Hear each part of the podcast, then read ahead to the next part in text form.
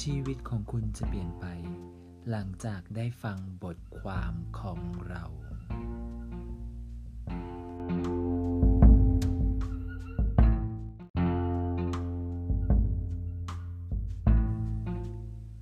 สวัสดีค่ะ ยินดีต้อนรับทุกๆทท่านเข้าสู่ช่อง คุยสบายสไตล์เบนจีช่องที่มีสาระและไม่มีสาระเอามาแบ่งปันทุกๆคนค่ะ และวันนี้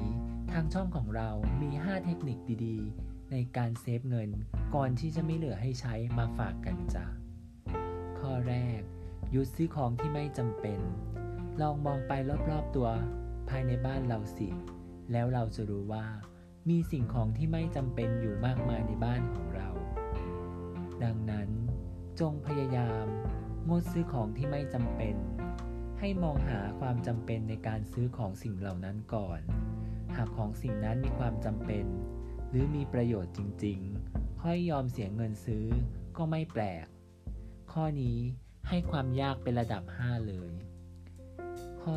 2 เห็นอะไรสวยๆ ก็ปล่อยมันไปบ้างก็ได้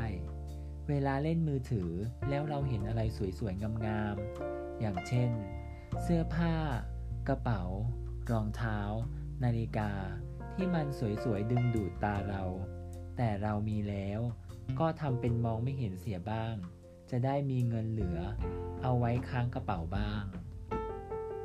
ข้อ 3. คำนวณการใช้จ่ายในแต่ละวัน เขียนบ้าง จดบ้าง ว่าวันๆเราใช้จ่ายอะไรไปกี่บาท ใช้ไปกับอะไรบ้าง แล้วหนึ่งอาทิตย์มาลองดูเสียว่า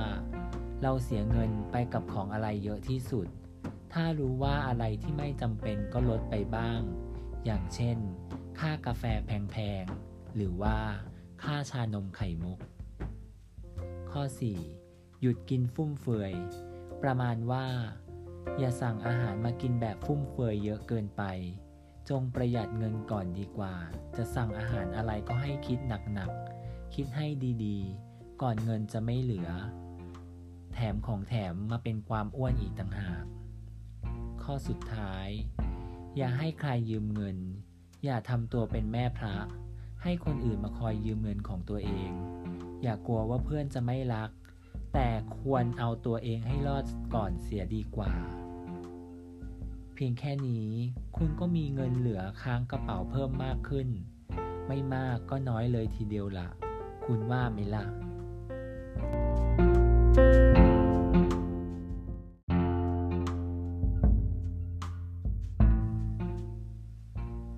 ลองนำวิธีเราไปปรับใช้ดู แล้วคุณจะรู้ว่า ความมหัศจรรย์ของความประหยัด